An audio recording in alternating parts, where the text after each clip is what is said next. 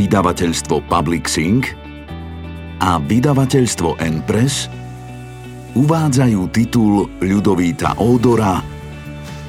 Rýchlo kurz geniality. Audioknihu číta Martin Kaprálik Nikinke a Adamkovi. 42 je milé číslo, ktoré si môžete zobrať domov a predstaviť ho svojej rodine.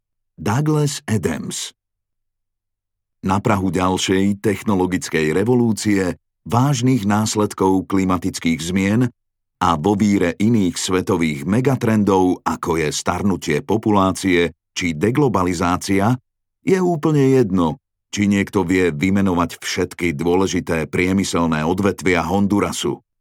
Nezáleží ani na tom, či vie dať bodku a čiarku na správne miesto v diktáte. Nechcíme súťažiť s vyhľadávačom Google ani s robotmi v pásovej výrobe. Sústredme sa radšej na tie veci, kde aj dnes vieme byť maximálne užitoční. Ľudstvo stáročia posúvali ďalej zvedavosť a nové myšlienky.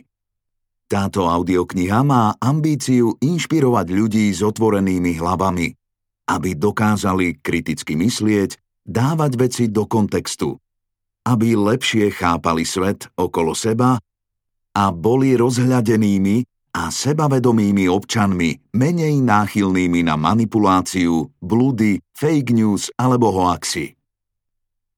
Ako vznikla myšlienka knihy?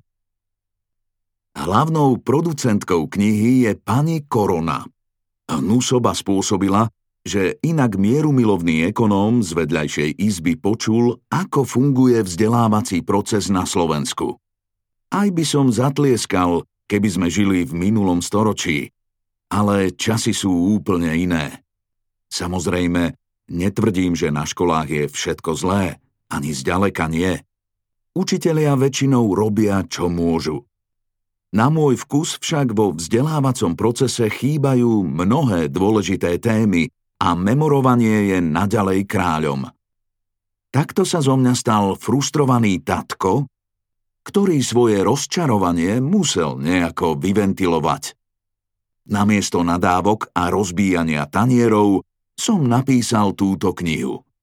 Najskôr bolo mojím zámerom dať na papier len zo pár poznámok pre moju dceru, ktorá by mala v roku 2023 maturovať ako zvláštny darček od tatka s venovaním Nech sa páči, tu máš myšlienky, ktoré tatko považuje za dôležité pre život v tomto storočí. Neskôr ma kamaráti presvedčili, že takáto kniha môže byť užitočná aj pre širší okruh čitateľov. Pre koho je audiokniha určená?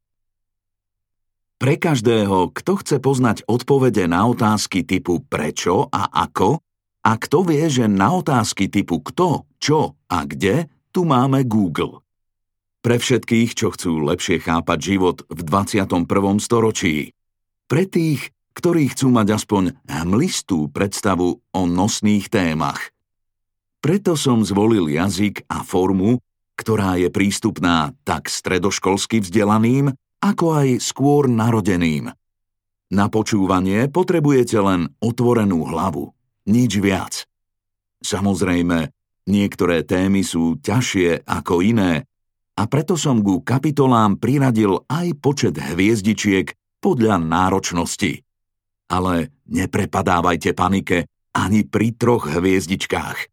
Nosné myšlienky by mali byť aj v týchto kapitolách zrozumiteľné. Nie je audiokniha príliš ambiciózna? Možno je. Preto treba hneď na úvod povedať, že nejde o učebnicu. Ani zďaleka nie som expertom na všetky témy.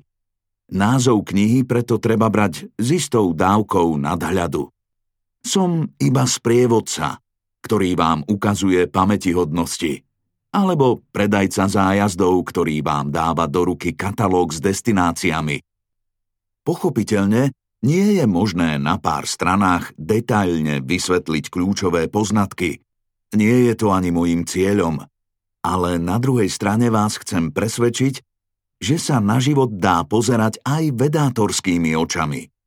Vlastne robím marketing vedeckému mindsetu a svetonázoru. V ostatnej dobe totiž dostávajú alternatívne fakty a hoaxy príliš veľký mediálny priestor. Ak sa vám niektoré témy zapáčia, na konci audioknihy sa dozviete, kde sa môžete do problematiky hlbšie ponoriť a lepšie pochopiť súvislosti. Ak sa mi podarí inšpirovať vás k prečítaniu alebo vypočutiu hoci len jednej ďalšej popularizačnej knihy o niektorej z tém, moja snaha už nebola zbytočná. Takže si pamätajte. Počas počúvania audioknihy budeme kozmonautmi, pozerajúca na veci z vtáčej perspektívy a nie potápačmi, ktorí sa do tém ponárajú ozaj hlboko. Prečo práve 42 tém?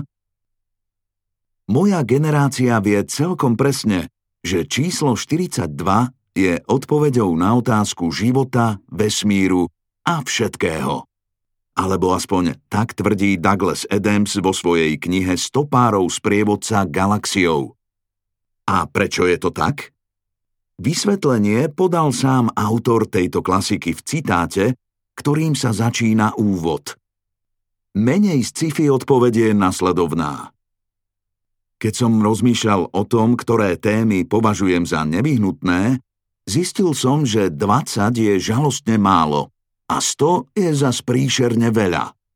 Môj zoznam zahrňal asi 40 tém – potom som si spomenul na Edemsa a rozhodol som sa, že 42 si zoberiem domov a predstavím ich poslucháčom. Prečo práve týchto 42 tém?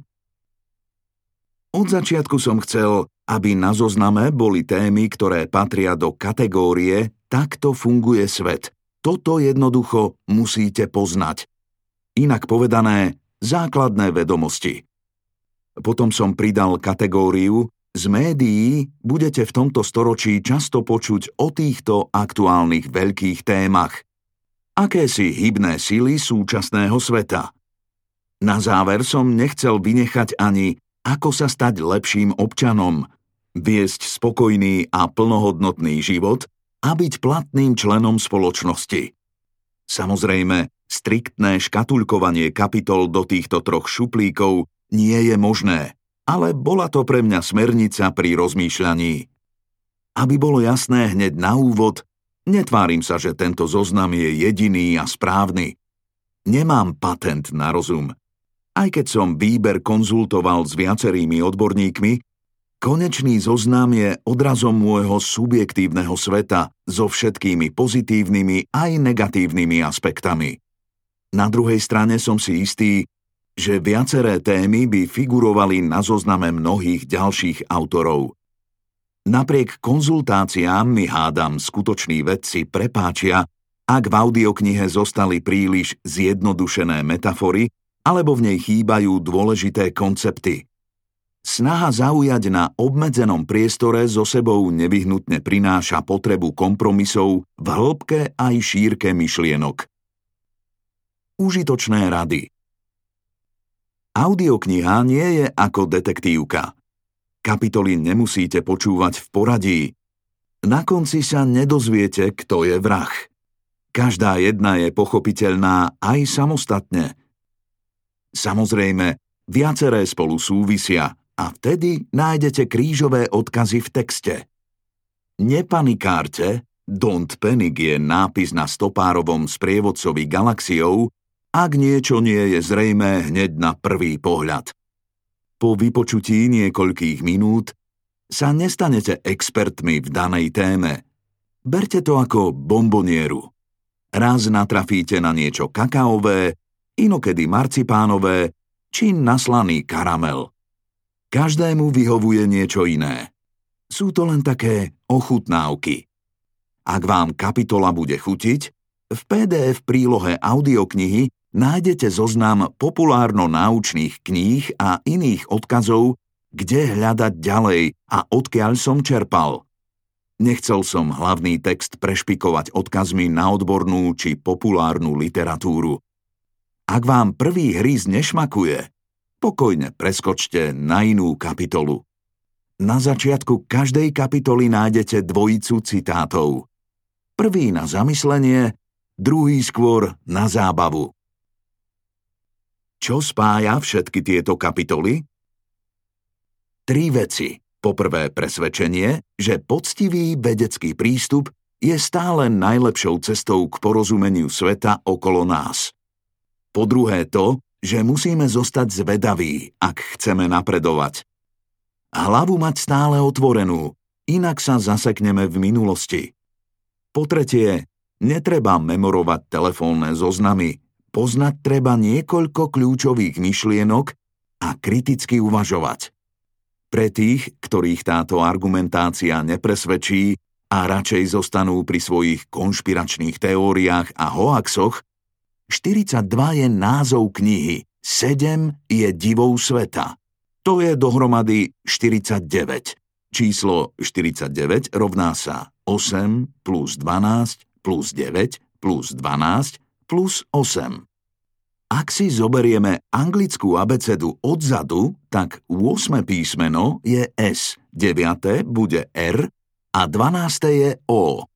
Potom 8 plus 12 plus 9 plus 12 plus 8 rovná sa Soros.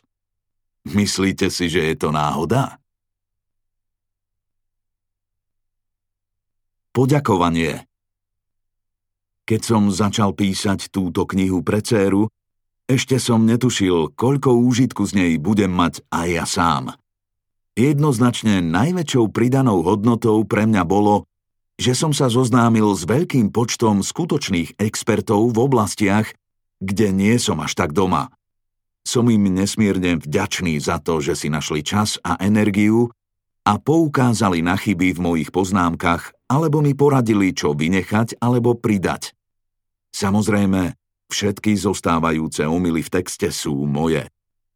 Mimochodom, ak nejakú chybu nájdete, pokojne napíšte na ludo.odor.sk.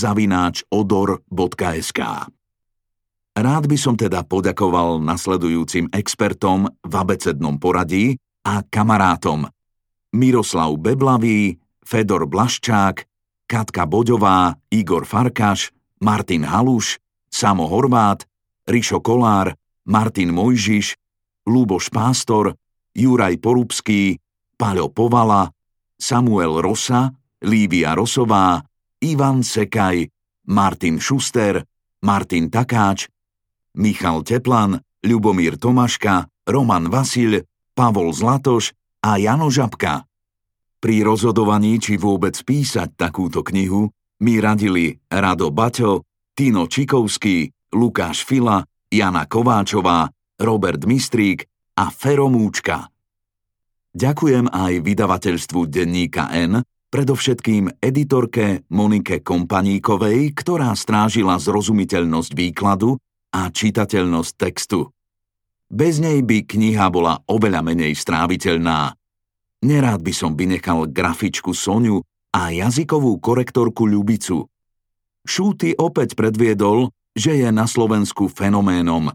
Do knihy nakreslil zo pár nových vtipov. Ostatné sú z trilógie z nadhľadu. Veľká vďaka patrí aj mojej rodine, ktorá viac rokov musela trpieť čítajúceho alebo po večeroch do počítača ťukajúceho tatka, a to aj na dovolenkách či pod vianočným stromčekom.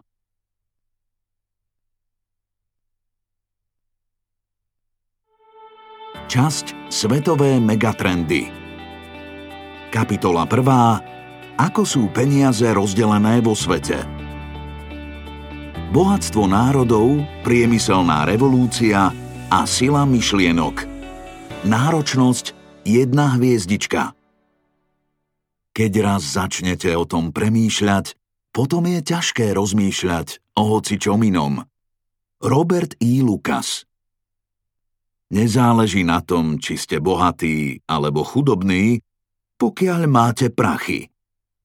Joe E. Lewis Prečo sú niektoré krajiny bohaté a iné zas chudobné? Ako prezrádza citát od ekonóma a nobelistu Lukasa, keď raz začnete o tom rozmýšľať, je ťažké prestať. Ako je možné, že v Luxembursku je minimálna mzda viac ako 2000 eur, kým v mnohých afrických krajinách ľudia takú sumu zarobia iba za celý rok, teda ak vôbec. V tejto kapitole vám ukážem rozdiely v ekonomickej vyspelosti medzi krajinami sveta. Vysvetlím, kedy tie ohromné rozdiely vznikli a ako to vyzerá s rozdelením bohatstva vo vnútri krajín. V kapitolách o ekonomickom raste a globalizácii vám potom lepšie vysvetlím dôvody, prečo je príjmová mapa sveta taká pestrá a v kapitole o šťastí prezradím, koľko peňazí treba na spokojný život. Na začiatok vás pozývam na netradičnú prehliadku.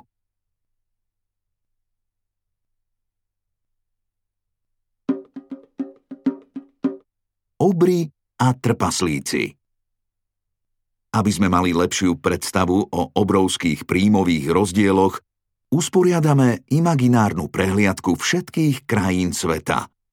Postavíme tribúnu, a pred ňou necháme mašírovať obyvateľov Zemegule. Za 60 minút by sme mali vidieť všetkých bezmála 8 miliárd ľudí na našej planéte. Nebude to však obyčajná prehliadka. Ľudia budú mať telesnú výšku v závislosti od toho, aká bohatá je ich krajina. Na zjednodušenie počtov predpokladajme, že priemerná výška je 180 cm, takže ak má krajina priemerný príjem v porovnaní s ostatným svetom, jej obyvatelia budú mať presne takúto výšku. Znamená to, že chudobnejšia krajina, ktorá dosahuje len polovičný príjem oproti priemeru, bude mať obyvateľov vysokých 90 cm. A krajiny dvakrát bohatšie ako priemer zase budú mať 3,6 metra vysokých občanov. Prehliadku začnú najchudobnejšie krajiny a postupne sa budeme presúvať k bohatším národom. Samozrejme, čím je krajina ľudnatejšia, tým dlhšie bude trvať, kým uvidíme všetkých. Len pripomínam, celá akcia potrvá hodinu. Prvých 5 minút sledujeme najmä obyvateľov afrických krajín. Sú vysokí približne od 7 do 35 cm. Po desiatich minútach prichádzajú na rad Indovia s výškou 65 cm a ich prechod celkovo potrvá 11 minút. Je ich veľa. Po pol hodine vidíme Číňanov, stále ešte s podpriemernou výškou 156 cm. Potrvá 13 minút, kým všetci Číňania prejdú. Spojené štáty americké prídu na rad v posledných troch minútach so 6,5 metrovými obrami a v poslednej sekunde prefrčí zo pár Katarčanov, ktorí budú mať výšku až 18 metrov. A kde máme Slovensko? My prichádzame na rad v 51. minúte s výškou 360 cm to znamená, že patríme medzi najbohatších 20% národov sveta a máme dvojnásobný príjem oproti priemeru.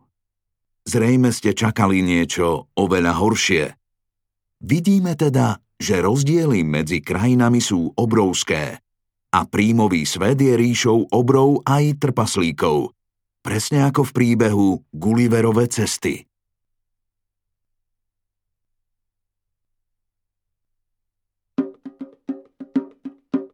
Kedy vznikli tieto obrovské rozdiely?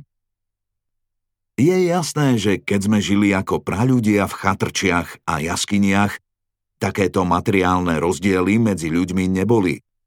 Tí bohatší mali okrem kijaka možno ešte aj oštep. Čo sa spôsobu života týka, asi najbližšie k časom dávno minulým, je v súčasnosti kmeň Janomamo z amazónskeho pralesa – Ľudia Janomamo žijú pri hranici Brazílie s Venezuelou a dodnes sú komunitou lovcov a zberačov. Ak navštívite ich dediny, ľahko spočítate všetky veci, ktoré vlastnia. Výjde vám približne 300 kusov nádob, šiat či šípov čo je o niečo menej ako 10 miliárd rôznych produktov, ktoré majú cez internet k dispozícii ľudia vo vyspelom svete. Dokonca aj keď si pomyslíme na ohromné bohatstvá faraónov, cisárov alebo kráľov, stále hovoríme len o šťastných jednotlivcoch. Poddaní boli všade približne rovnako chudobní. Žili z ruky do úst. Takže ani vznik veľkých ríš nevysvetľuje pôvod príjmovej priepasti medzi krajinami.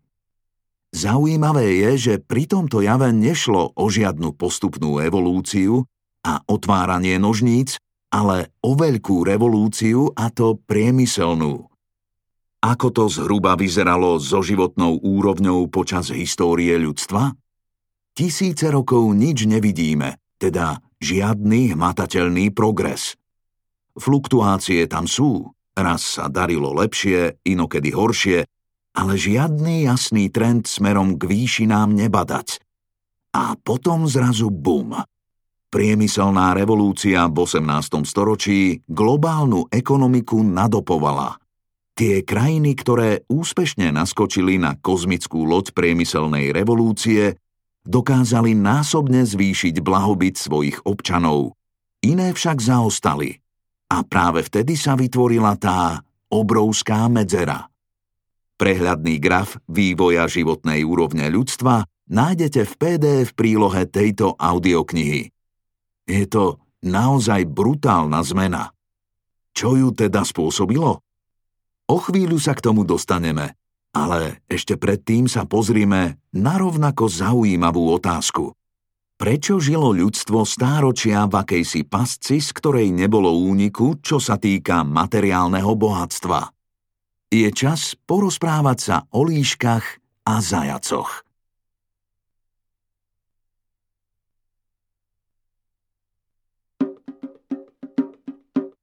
Aká je životná úroveň líšok? Čo je to za hlúpu otázku? Len rečnícka, hneď na ňu aj odpoviem. Nikdy nie je veľmi ďaleko od existenčného minima. Žiadne parádne bývanie ani úspory v banke. Ak je dosť zajacov, tak sa im darí. Lenže dostatočné množstvo potravy môže spôsobiť premnoženie líšok a zrazu bude na jeden ryšavý kožuch menej zajacov a začne sa ťažšie obdobie. Potom zo pár premnožených líšok uhynie, potomkov bude menej a postupne sa opäť dostaneme na začiatok príbehu. Inak povedané, zvieratá v prírode nikdy nie sú veľmi ďaleko od hranice chudoby. Fascinujúce je, že anglický ekonóm reverend Thomas Malthus na konci 18. storočia na báze analogických myšlienok namaľoval podobnú, veľmi čiernu budúcnosť pre ľudstvo. Je paradoxné, že svoju apokalyptickú víziu vyslovil presne na Prahu priemyselnej revolúcie, ktorá priniesla mnohým neskutočné bohatstvo v porovnaní s predošlými príjmami. Nehovorím to preto, aby sme si z Maltusa robili srandu, ale aby sme mohli lepšie pochopiť, akú transformačnú zmenu priemyselná revolúcia priniesla. Maltusova predpoveď stála na troch celkom jednoduchých myšlienkach. Poprvé, ak sa majú ľudia lepšie, majú aj viac detí. Poznámka Vo svete zvierat to platí, ale ako uvidíme v kapitole o starnutí populácie, o relatívne bohatých ľuďoch už nie. Po druhé, vyššia životná úroveň znižuje úmrtnosť. Po tretie, blahobyt klesá, ak celková populácia rastie. Trochu jednoduchšie by sme mohli formulovať Maltusovú tézu tak, že čím vyšší bude rast populácie, tým viac ľudí bude farmárčiť na rovnako veľkom poli a deliť si z neho úrodu. Produkcia potravín nebude stíhať za rastom populácie a preto budeme, tak ako líšky, ustavične blízko existenčného minima. Viac hladných úst na rovnaké množstvo jedla. Aj keď Maltusova teória patrí medzi najnepresnejšie predpovede v histórii, celkom dobre opisuje minulosť. Praľudia predsa neboli veľmi odlišní od zvierat, čo sa týka zabezpečenia potravy a rozmnožovania. Takisto aj v antickom Grécku či v temnom stredoveku prevažná väčšina ľudí hospodárila s úplným minimum. Vladári nechali poddaným len toľko, aby prežili. Ak prišiel mor alebo nejaká iná choroba, mnoho ľudí zomrelo a tým, čo prežili, sa potom paradoxne chvíľu žilo o niečo ľahšie. Menej hladných úst na rovnaké množstvo potravy. Stávalo sa, že staršia generácia musela riešiť nepríjemné dilemy. Poznáme kultúry, kde seniory, ktorí sa dožili vyššieho veku, odišli dobrovoľne do hôr, alebo ich tam odviezli príbuzní, aby nezaťažovali rodinné rozpočty. Poznámka Napríklad v Japonsku alebo vo viacerých indiánskych kmeňoch boli to ťažké časy. V 18. storočí však došlo k zvratu, ktorý postupne vytiahol väčšinu sveta z absolútnej chudoby.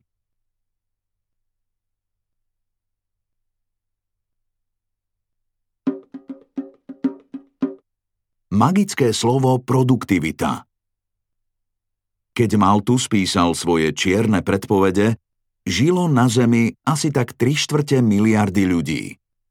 Teraz sa blížime k 8 miliardám. Napriek tomu sme násobne bohatší v porovnaní s rokom 1800. Aká sila dokázala poraziť takúto populačnú explóziu a zabezpečiť, že väčšina nežije v chudobe? Odpovedou je čarovná formulka – produktivita. Predstavte si, že štrikujete ponožky. Za deň ich spravíte 10. Potom vám zrazu dajú obrovský pletací stroj, ktorý budete obsluhovať a vaša produkcia sa zvýši aj na 3000 kusov ponožiek za deň.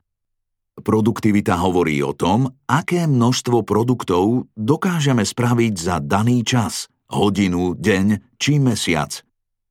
Začínate už tušiť, čo sa stalo cez priemyselnú revolúciu? Všetky tie parné a iné stroje umožnili vyrobiť za deň oveľa viac všetkého a tak zabezpečili lepší príjem aj pre rastúci počet ľudí. A to sa týkalo aj poľnohospodárstva. Stačí si predstaviť, ako sa zvýšila efektivita takej jednoduchej veci, akou bola napríklad orba. Priemyselná revolúcia bola akýmsi čarovným prútikom, ktorý cez inovácie a myšlienky oslobodil ľudí od závislosti od pôdohospodárstva.